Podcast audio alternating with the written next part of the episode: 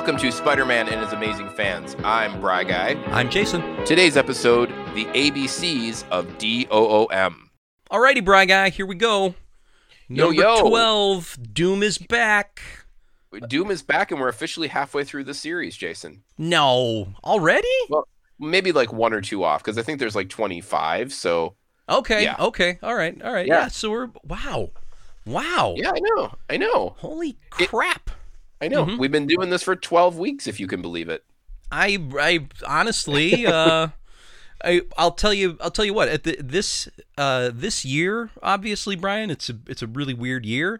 Right. It simultaneously feels super compressed, and also like it's been going on for half my life.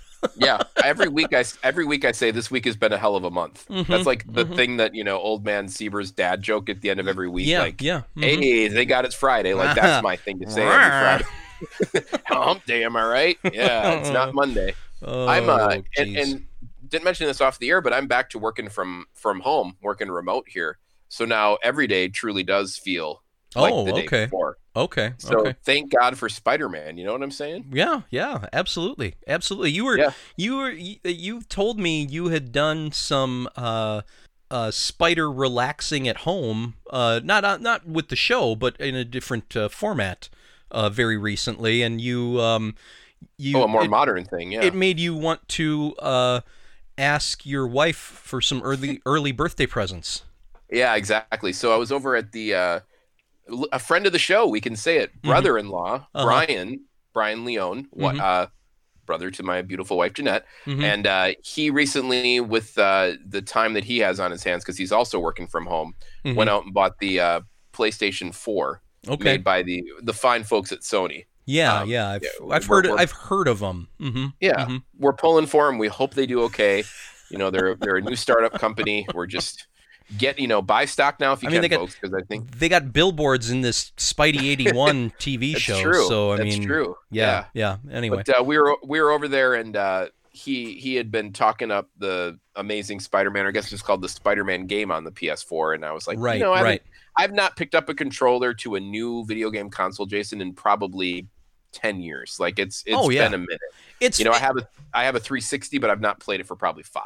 Oh my gosh. It's funny that you say that, cuz just literally just the other day I was talking with some of the guys who I play cards online with every week, and they just kind of offhandedly the topic of Guitar Hero came up. And I remember that. And I was like, that was the point in my life where I realized that I should just stop trying to play any new video games at all, because I was terrible at it. Other people would play it and they'd be like, "Here, just do this." It's not, and it would be like I think there was one setting beneath easy. I think there was like, a setting that was called like dog or something. Where like have you seen a guitar? That was the level. And I could do nothing with any of that. And I was like, what? That was just where I said, I'm not going to play video games anymore. I'm just done. But this was a more traditional video game. I think you would have enjoyed this. Oh, yeah. Sure. And I and don't get me wrong, I still like video games. I don't play them. Right. I like them. I actually watching people play video games sometimes can be entertaining, not on YouTube for me personally, though. You don't do the Twitch or the yeah. I like to be personally sitting there watching someone play a game that and I'm like interacting with them, sort of in real time. That's more interesting. But I interrupted you. I'm sorry. You played the Spider-Man game, yeah. So I did with Brian and his daughter, our niece, was watching and kind of cheering us on, as well as my father-in-law. So Brian's dad sitting next to me, and it was a lot of fun. I mean, this was like a classic like button masher game is what I kept calling it. Like hit buttons until you kill people kind of thing. Gotcha. Was it? Is it like a first-person thing, or is it a scrolling type deal? Yeah, I don't even know if they still use those words. Not side scroller, but it's like a like a Final Fantasy or an RPG type game. Oh, like you're watching what happens and you control it. Gotcha. But it's like every video game, Brian, but you're watching what happens and you control it with a controller. It's how this one works. They really think outside the box. And it's not like made out of video, so it's something. But it's not like it's never like a first person thing where you're like seeing your hands thwip webs or anything and you're swinging on shit like that. You're third person. How's that? Third person. Yeah. Third person shooter. Third person shooter. Really, the point of the story is that we're both very out of touch 40-something-year-old men. That's my takeaway. Point is here, very, very fun game. Very much like I could see getting addicted to it, and the control's really cool. Like just the wireless capability with the PS4, you're not tethered, so you can move your hands all around. You know, you got a controller, but you're moving all over. Really good use of the Rumble Pack on there, like a lot more really? So okay. than like when your Spidey sense goes off, your controller vibrates. Kidding. That's cool, which is really cool, and when Spidey sense does happen. Now I only played one level and then I got killed, and then that's just because that's about as good as I am at video games. Sure.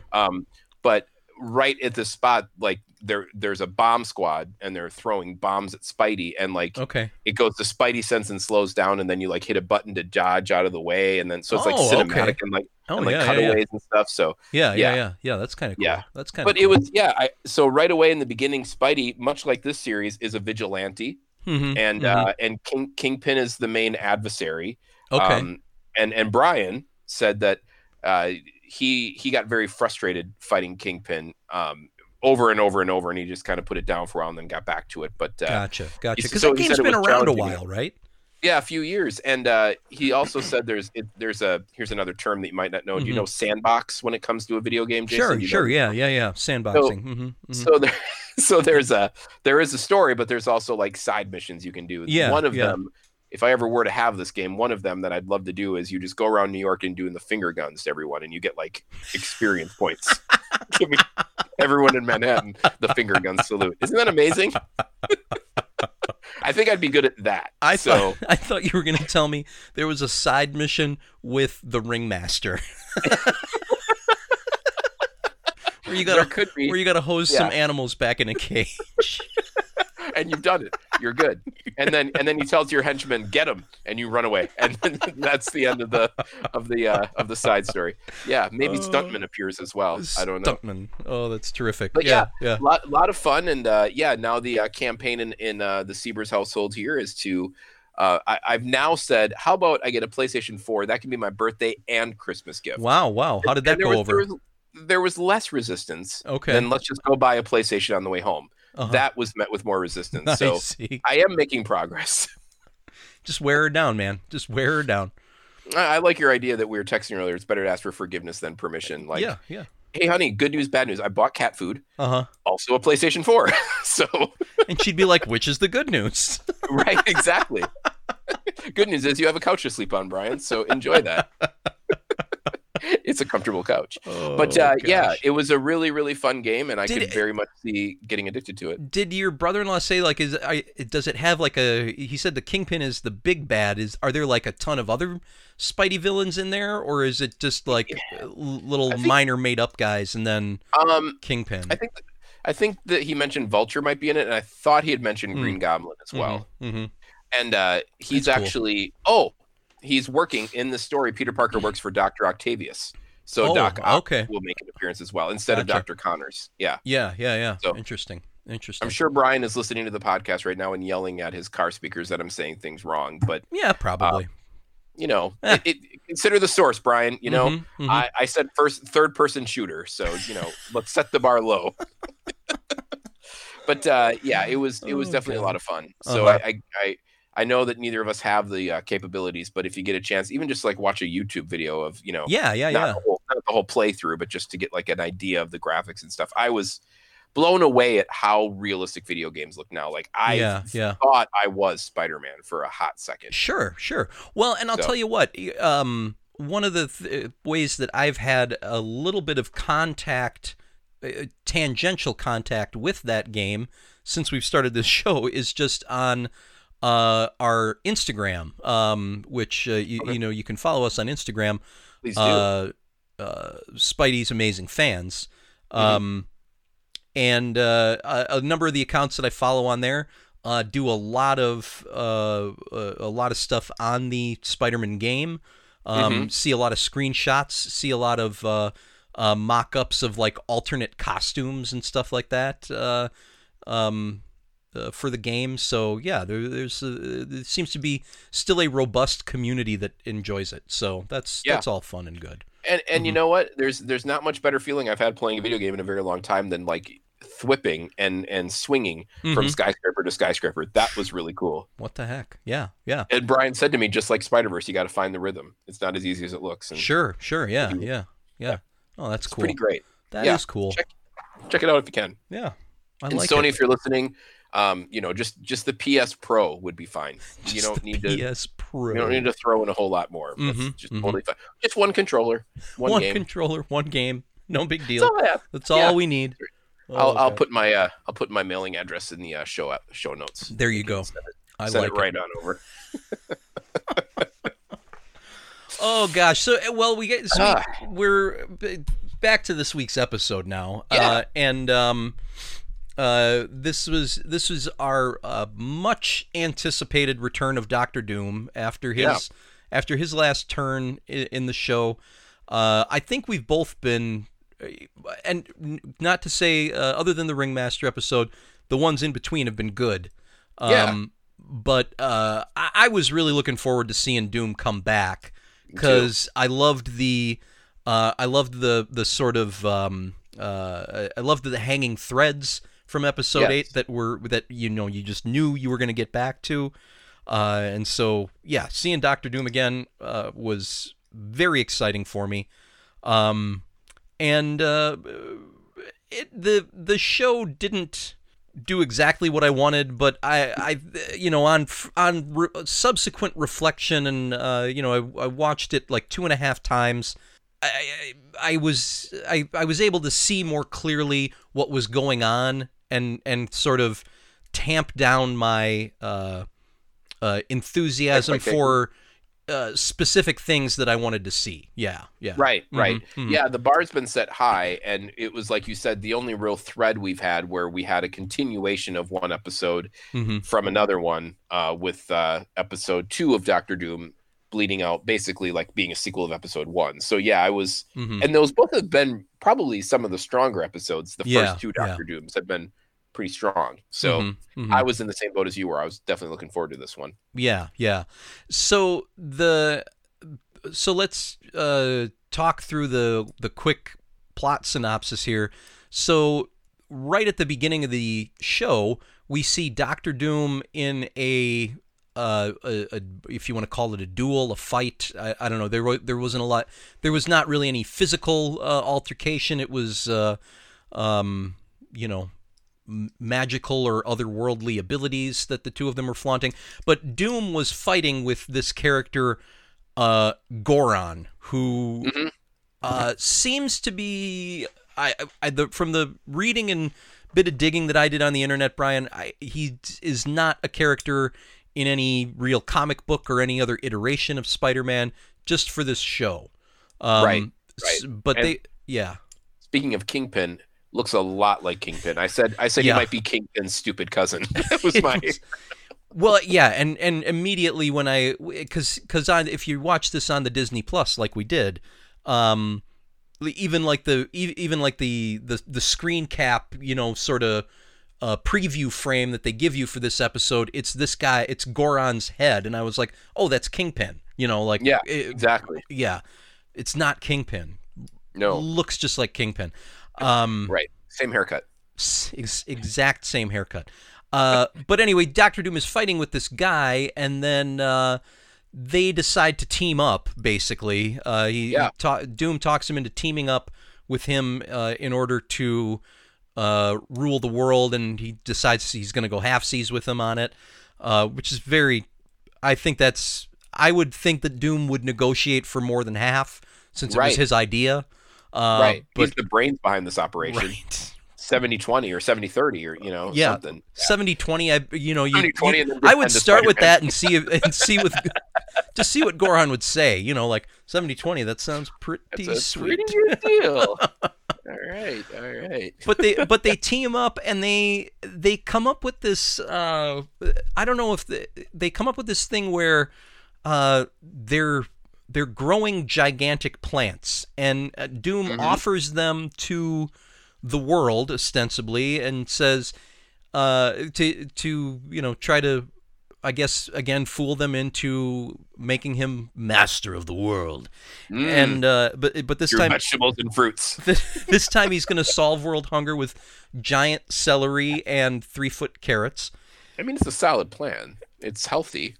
Yeah. I mean, you know, if you're hungry, eat a carrot. That's what I always say. Oh yeah, good eyesight. You know, get your vitamin D or whatever. But it turns out, of course, this is a nefarious, doomish plan. He's not really interested in feeding the world. Instead, he wants his new sidekick Goron to get into NASA and steal a piece of equipment off of a spacecraft that they're going to be launching soon. Yes, And in the course of all of this, of course, there are, you know, a number of times where Spider-Man gets involved in those plans and ultimately spoils the almost nuclear destruction of the world yet again. Yeah. And so close. But Doom does reach his goal that he had, which was to get this thing off of the spacecraft. He was looking for the guidance system, quote unquote, for the, again in quotes, space platform. These are, yeah. I mean, guidance system makes sense. I don't understand what a space platform is. Do you understand that? No, and I don't think the writers did either. I think what I'm getting shown to me time and time again in the show is that the writers didn't, or maybe the world didn't really understand space travel in 1981 quite yet. Mm-hmm. You know, like, again, I know I bring it up every episode, and this is going to be on like the highlight reel of the best of the show, but like Spider-Man rode a spaceship like a surfboard in space. Right. So that proves that the writers don't know a whole lot about space. Mm-hmm. But yeah, I was kind of trying to figure out throughout this episode, Jason, like how the giant fruit and vegetables was related to Dr. Doom's plan of getting launch codes for NASA. Like, right. I don't really see the connection there, and I felt like I was missing something. Yeah, what I sort of took away is that, I kind of pieced this together honestly, like during my third viewing of this episode. So we totally understand if you don't have time to watch this show 3 times. That's what we're here for. Right, exactly.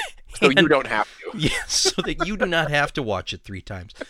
But what I figured is that in that first fight that Doom has with Goron, he realizes the extent of Goron's I-beam powers, what are Goron's I-beam powers?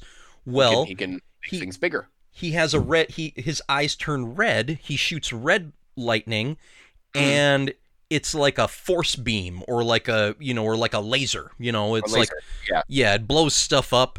Also seems to work telekinetically, because he uses his red eye beams when he pushes Spider-Man into the centrifuge at NASA. He uses his red eye beams to work the control panel.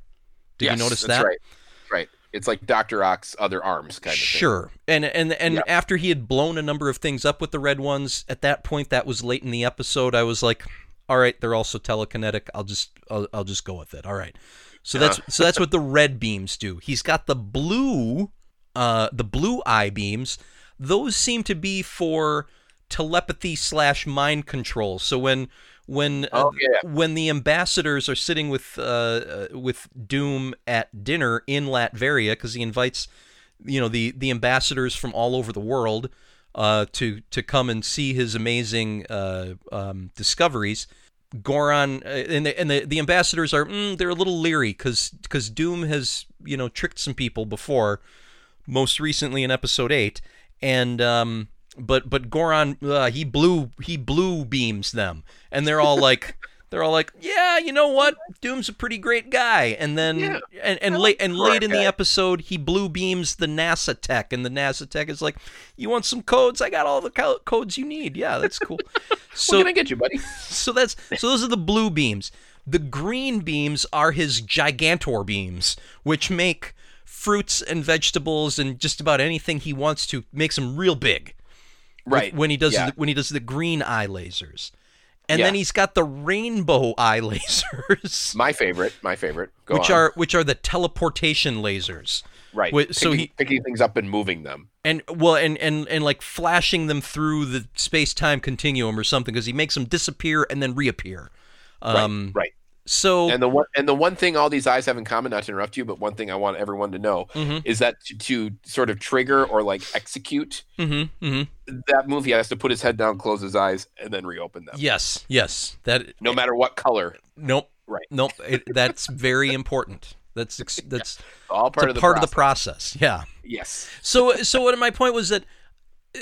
So it seems to me at the beginning when Goron's using these eye beams on Doctor Doom realizes the full extent of all his I-beam powers, and he thinks to himself, this guy can help me to get back in the good graces of the world with his Gigantor beam, making, tiny bits of vegetables and fruit look really big, and he can also, if I send him to the U.S., teleport me the guidance thing that I want.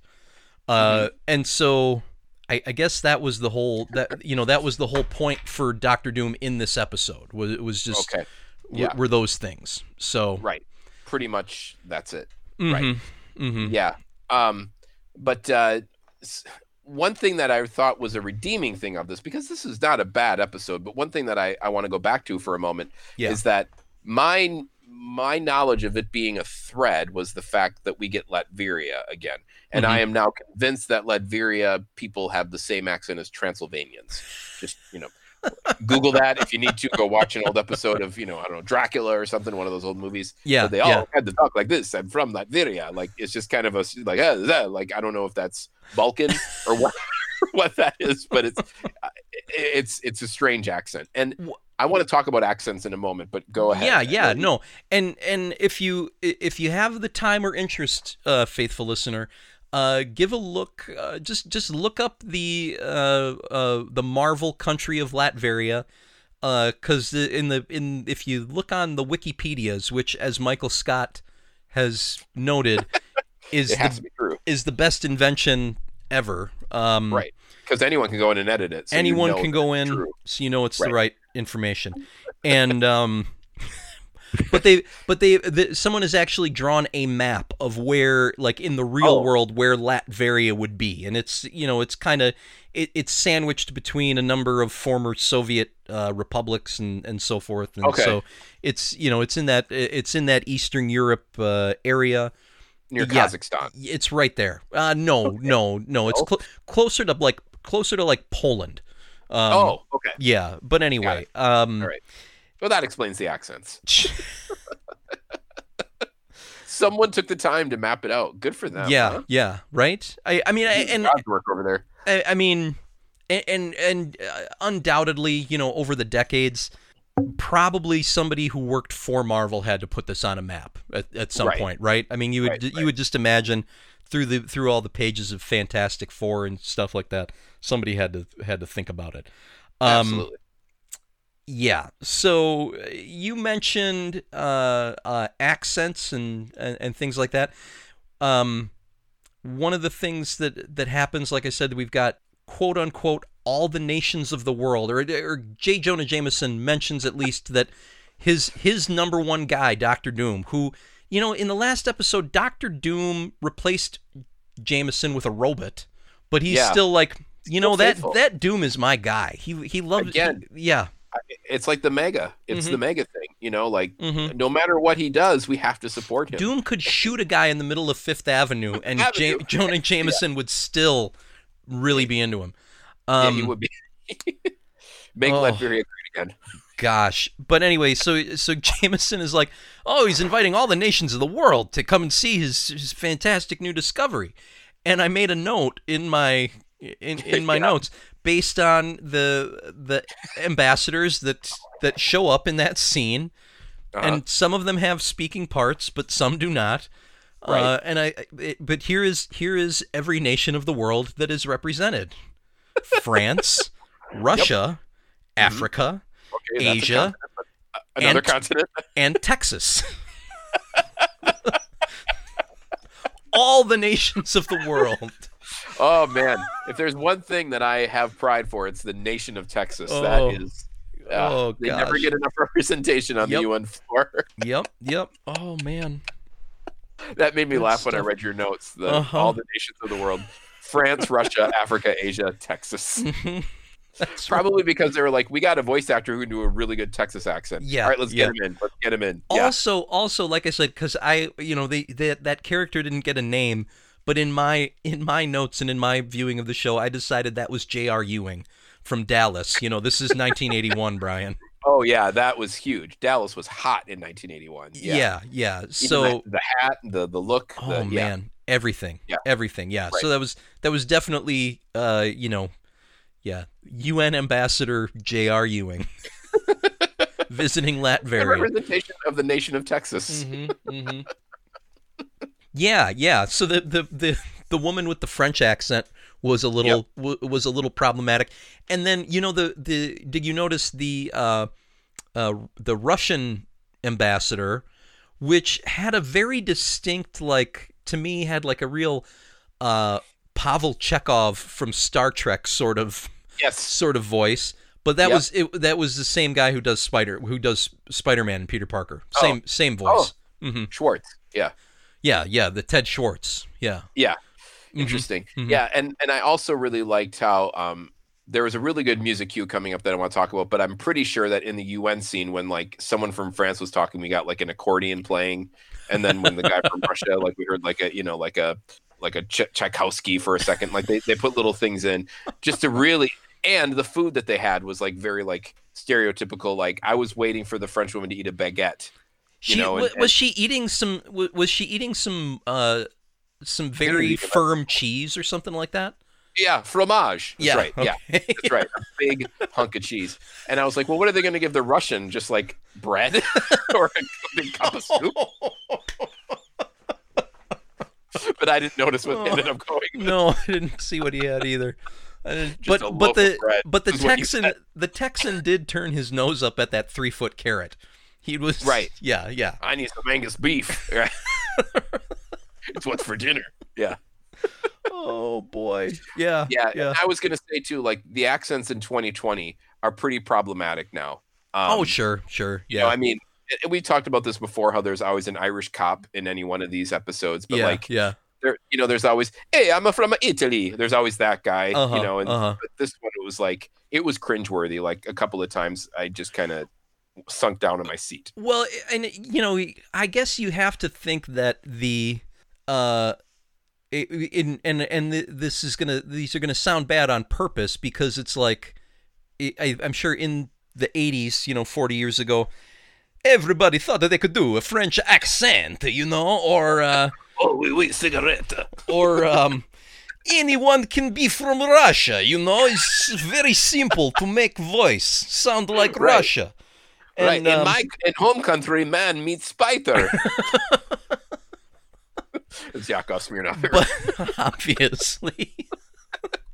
But they did not have – there were no lines of dialogue for the African or Asian delegate. Thank God. Yeah. Thank God. That was the saving grace. I was like, please don't do it. Please don't do it. Like we said about Robbie Robertson, don't kill off the black guy. Yeah. Don't do black accents. Like, right. Right. Yeah. Just stay away from that. Oh, yeah. Boy. That was a close one.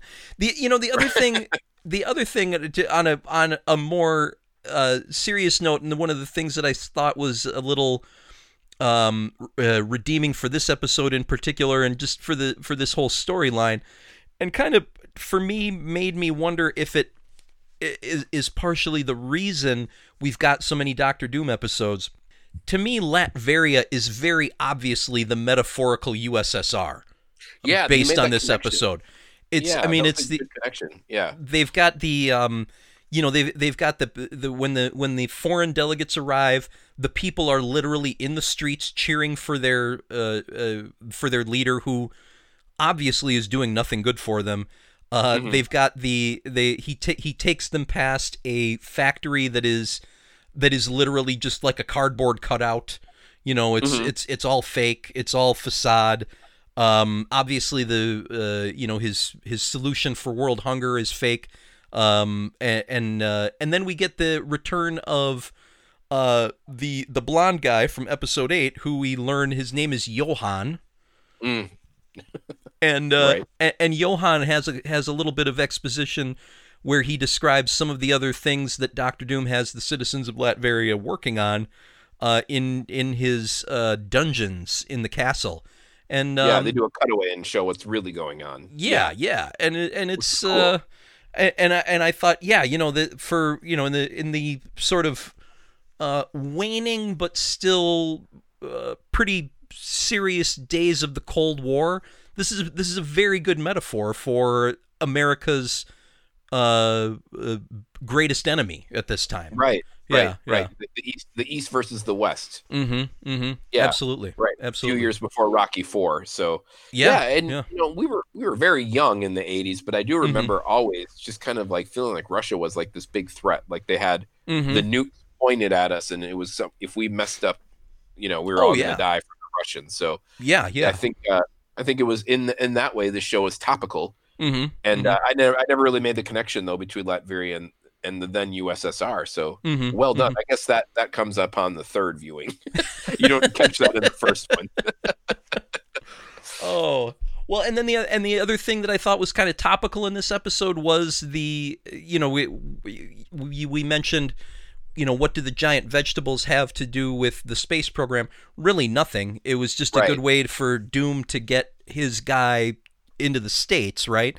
But it also occurred to me, yeah, you know, world hunger was a pretty topical global concern in the early part of the 80s that would that even a kid would have heard about, you know, would probably have read about in school and stuff like that and be familiar with. Yeah. A few years before, like We Are the World and Hands Across America and mm-hmm. Feed the World, they know it's Christmas, and again, mm-hmm. faint memories as a young man of. A very young man wearing my Spider-Man underoos. A lot of people being hungry, mm-hmm, you know. Mm-hmm. Right. Yeah. Right. It was something that people were thinking about. So exactly. Yeah. Yeah.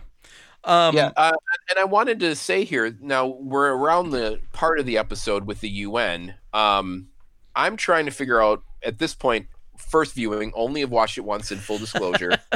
Sorry if I didn't do the amount of research that's required for this show. I can take it out of my Sony paycheck. Uh-huh. But I'm trying to figure out how Spidey... First of all, let's back up. Yeah. Where is this UN meeting taking place with the expanding of food? Is it in New York? I think that was in New York. Here's the thing, though. That's not at the UN. That is just he's just, I think, on a press junket, you know, showing off the giant food. Right. Yeah, to my viewing, that was just a big pool of reporters. And to me it looked like a high school auditorium. It did. Right, mm-hmm, right. Mm-hmm. And I think that we've had other sets or scenes that have happened in the same kind of thing. But my question here, and I wrote this down, is so why is Spider-Man here? Is he here because like I think something fishy is going on because they're making food bigger. Mm-hmm. Spidey should go check this out. Uh-huh. Because at this point, us and Spidey don't know that Doctor Doom is even involved in this, right? No, see, I think that we do because he kind of came because Goron showed up as Doom's envoy, right? The ambassadors had already been to Latveria, and JR was like, hey, why don't you send your guy back to the States, you know, see the people and show them the big carrots. everything's bigger in Texas. I was waiting for him to say that. Yeah, I was waiting for that one. He did say it. Yes. Okay. All right. He said when he busts off a big like a football sized piece of celery, he's like, "We grown big in Texas, but this is really something, Doctor Doom." Jason, you could be a Texas voiceover actor. I think we found your calling. I would have killed it voice acting in the early 80s, man. Yeah, man. As long as you kind of sound like what you're trying to represent. Yeah. It's kind of from Texas. It rounded up to Texas. Yeah, rounded up. So you think Spider-Man's there then because of the fact that he knows Dr. Doom is involved? I think he's there because he knows it's a Doomish thing. Yeah. Mm-hmm. And then as soon as Goron sees him, he uses one of his many eye tricks to push him down a grate. Right. And then makes all the mushrooms and other accoutrements around him right.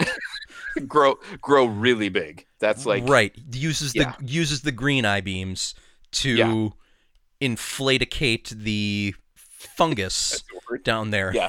Yeah. Right. Yeah. Not just any mushrooms, really big mushrooms.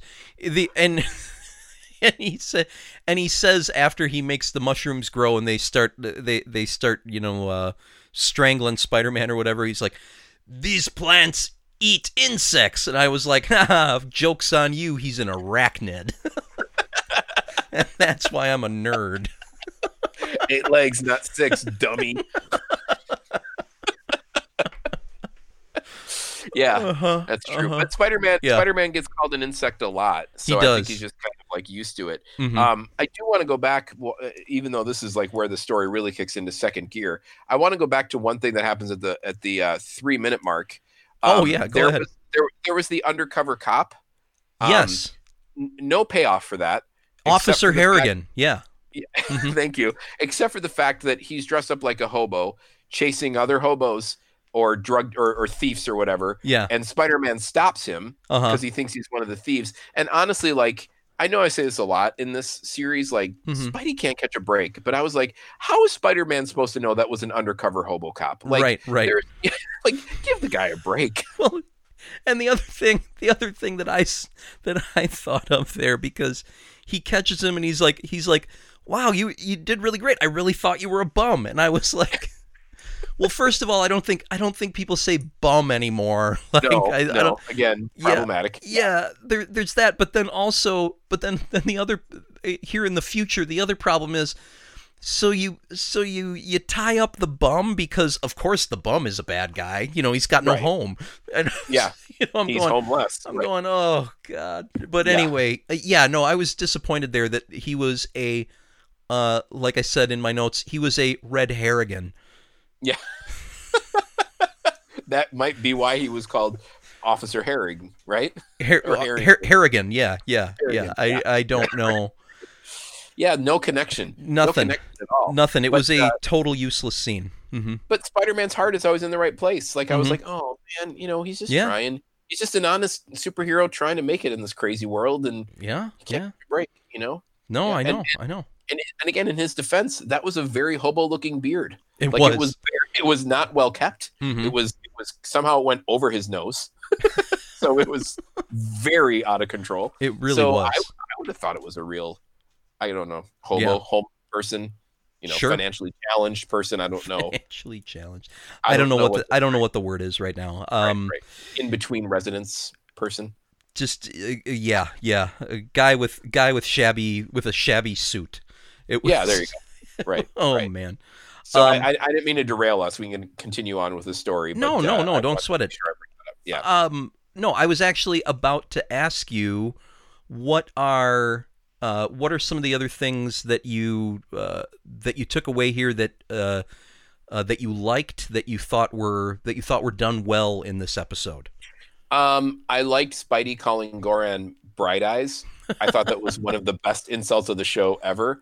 And I was thinking of Total Eclipse of the Heart the whole time. Turn around, Bright Eyes. Turn around, That was really great. One thing that I really liked about this episode was the connection with Doctor Doom. I'm excited. I think we get 2 more Doctor Doom episodes. And I'm... 1, 2, 3...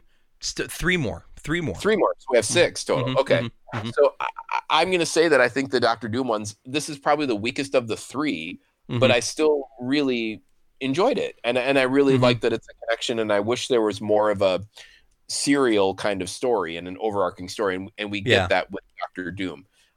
So that's what I like about it. There is something that I did want to talk about, though, that made me laugh really hard. But if you have anything else that you want to take away from positives first, you go right ahead. Oh, I mean, I would say that on my initial viewing of this episode, I was not impressed. And again, it just came back to, I think my expectations were built up a little too much after episode 8. But then in the subsequent viewings, I legitimately saw a little bit more nuance in what Doctor Doom's plan was and how it is kind of building as we move along here.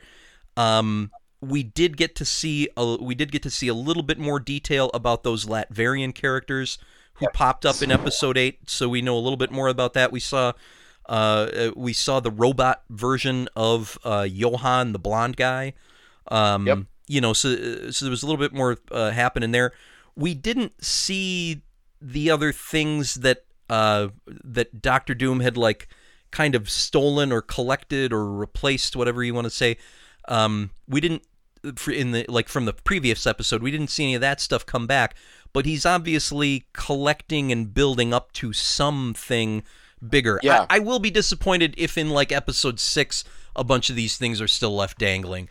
But I'm willing to just kind of hope that they're going to find a spot for all that stuff eventually. So yeah, I mean, my first viewing, I would have given this a lower mark than what I've kind of built myself up to. Although I agree, weakest of the Dooms. Yeah, but good development with Spidey, because we also get an upgrade on his Spidey sense. Not only what it does, but the way they show it was a lot. Not a lot, but a little different. We get like a superimposition of Peter. Yeah. There was that kind of Spider-Man. That was cool. And then you mentioned in your notes too that now he can kind of see what Goron's going to do. Or something? It was. You know, usually in the conventional understanding of the spider sense, it's the Spidey danger sense, right? Where it just where it goes off and he's like, I know something is amiss, and then he has to be more alert and figure out what it is. Right. His spider sense goes off when he gets to, because Goron has gone to Cape Canaveral to, apparently grow giant vegetables on the space platform, and brilliant plan. And Peter manages to get sent there by the newspaper to cover this event, and while he's there, his spider sense goes off, and he's like, oh, it's my spider sense, and then he's like, it's Goron. He's in the computer room. And I was like, okay, so now the spider sense is also telepathic.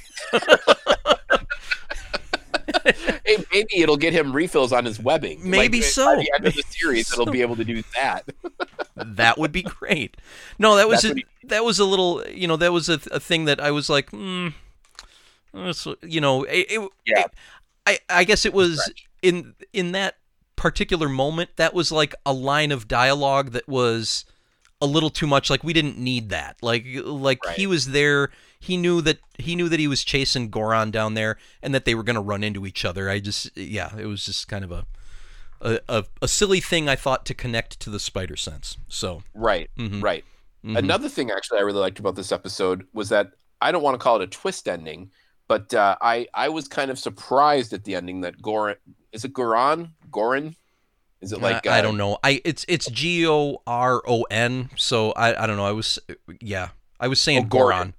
Yeah. It's not Gordon. It's not Gordon. Okay. He still lives on Sesame Street. Sesame Street? Yeah. Got it. But I liked that he became like an old man at the end, and it didn't really make a whole lot of sense from like a well-written script point of view. Right. But it's surprised me. Can't say I was like, oh, he's obviously an old man. Like, I wasn't saying that through the whole thing. So that was cool.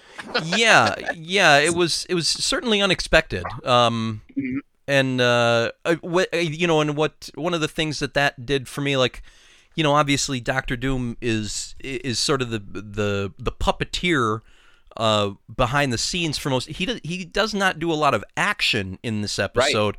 Right. But like the way that it concluded for Goron in particular made it clear to me that Doom had definitely double-crossed him as well, and had just used him. And just used him for his abilities and gotten what he wanted, and the rest, he'll just figure out later. It was a little confusing that Spider-Man knew that was Goron's quote-unquote true form. How did he know that? Because I would have been like, no real explanation there. An old guy. Mm-hmm, mm-hmm. I would have been like, he just got really old really fast. I would have been like, oh, that's him. That's his teleportation beam is also an aging beam, or right, exactly. But I feel like I felt like we kind of walked in the middle of like a whole relationship with Goron or Goron in general, because the very beginning of the episode, he's with Doctor Doom. He's like, okay, one more fight, but let's get together one last time. And it's it's a Marvel team up that has a whole lot of stuff exposition that's built in, but what happened? Because as far as I understand, this is literally the only time this character appears in any Spider-Man iteration ever. Right. Okay. Yeah. All right. Yeah. No, you're absolutely right. Give us exposition.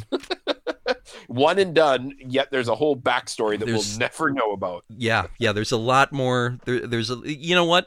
A lot of fanfic to be written. By you, Bry Guy. Lots. I'm going to get right on that. Oh, man. I got a whole file going of stuff that I'm going to start with fan fiction based on this, and that'll be a whole series.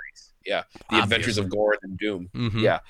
And I also want to talk about... You have to give Doom a mullet in that when you write it, okay? The Adventures of Goron and Doom? Yeah. Okay. Yeah, give him a mullet. It. Okay.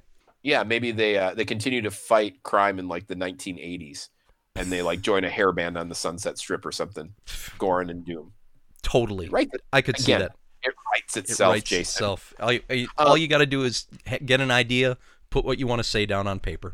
Simple. It's all it is. It's as simple as that. And by the way, I was 6 hours ago years old when I finally figured out the title, because you told me.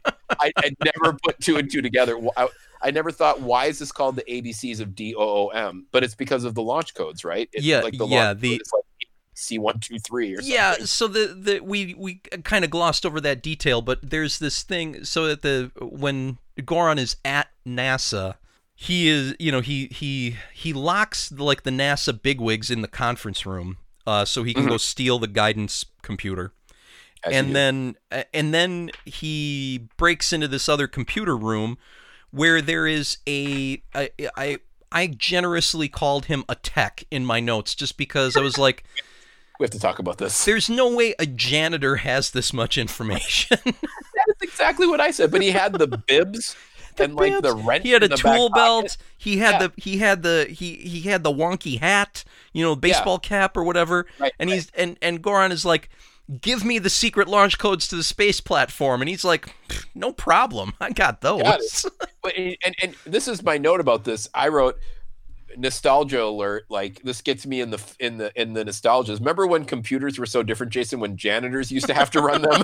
Remember those days when like you'd be in your school computer library and you'd be like, I can't get this Oregon Trail to open, and the janitor who just got done cleaning out a urinal was like, let me get that. Yeah, I'll just work on it with my screwdriver. Give it a couple of twists. I got a wrench here. Let me just open up the hood. Oh goodness gracious! No, but so during that, I at that time, what were we even talking about? Oh, the janitor gets the launch codes to. The tech, the Geek Squad guy. He gives him the launch codes, but what were we working up to there? We were talking about, the password. So, he gives the launch codes to Goron, and then Goron changes the secret code. Mm-hmm. And when Spider-Man confronts him, he's like, I've changed the secret code, and I've launched all the nukes. What could it be? Only me and Doctor Doom know what the code is. And then so Goron is defeated. Spider-Man comes back to that room. Tech is like, I remember this line. It was just because it was ridiculous. It could be any word, any combination of letters in any language. It would take our computers 5 years to figure it out. And Spider-Man's like, DOOM, nukes canceled. The people in this series do not know how to write a strong password. It is like Spaceballs. It's ABC 123 or 123456. Oh, yeah. It's like just one notch away from saying, like, what's the password? Password. Yep. My password is password.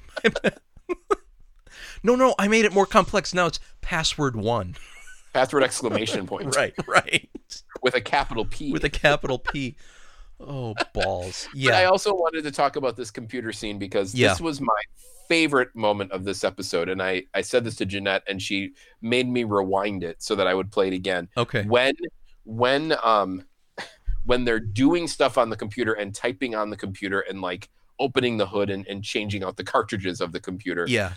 The music is literally going beep, beep, boop, boop, bop, bop. The music is literally beep, bop, boop is literally the music. Well, and I was like, in the 80s, that's what people thought computers sounded. Yeah, that's what that's the soundtrack of a computer. Obviously. Right. Beep Bop Boop was the soundtrack, and it made me laugh really hard. And I mean, that was a very modern sound because, you know, in the 60s on Star Trek, there was lots of whirring and buzzing. Oh, sure. Yeah. Right, like a motor. Like an engine. It's like, we don't have motors. We have beeps and bops. Right. This is much more digital. But it made me laugh really hard. Yeah. Absolutely. Yeah. Let's for a second talk about the very end of the episode, because we get you mentioned Robbie Robertson a little while ago.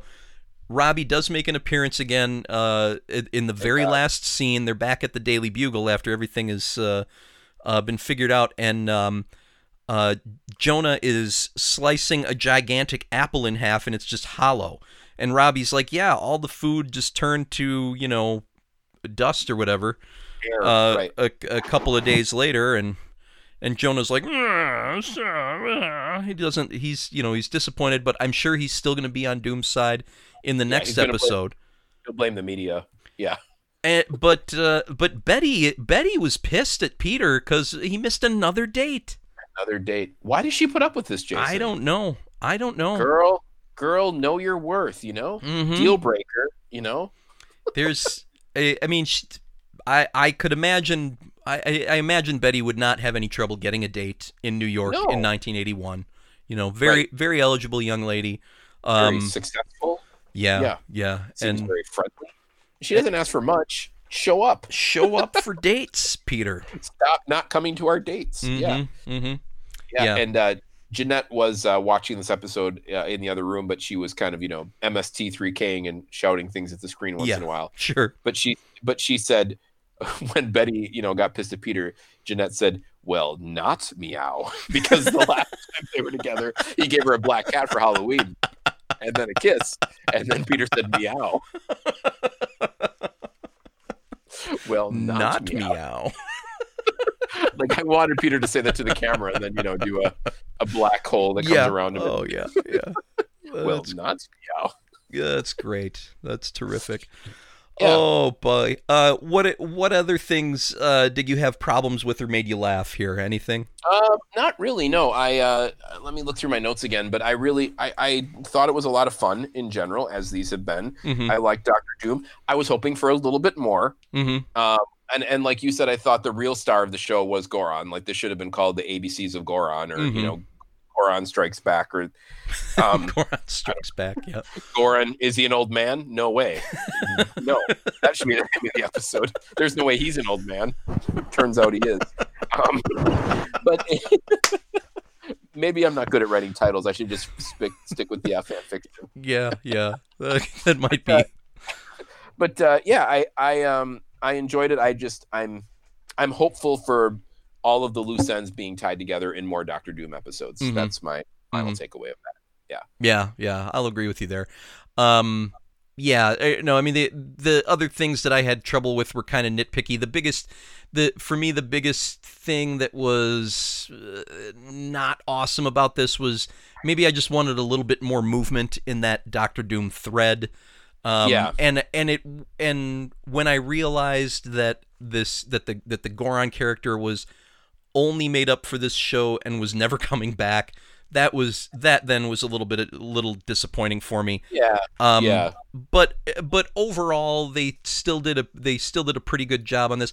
I will also say though that, like, if we, let's say we knew that this was for some reason the last one with Doctor Doom, or if this had been like a standalone episode, it's not part of a thread, it would have been thumbs down. But agreed.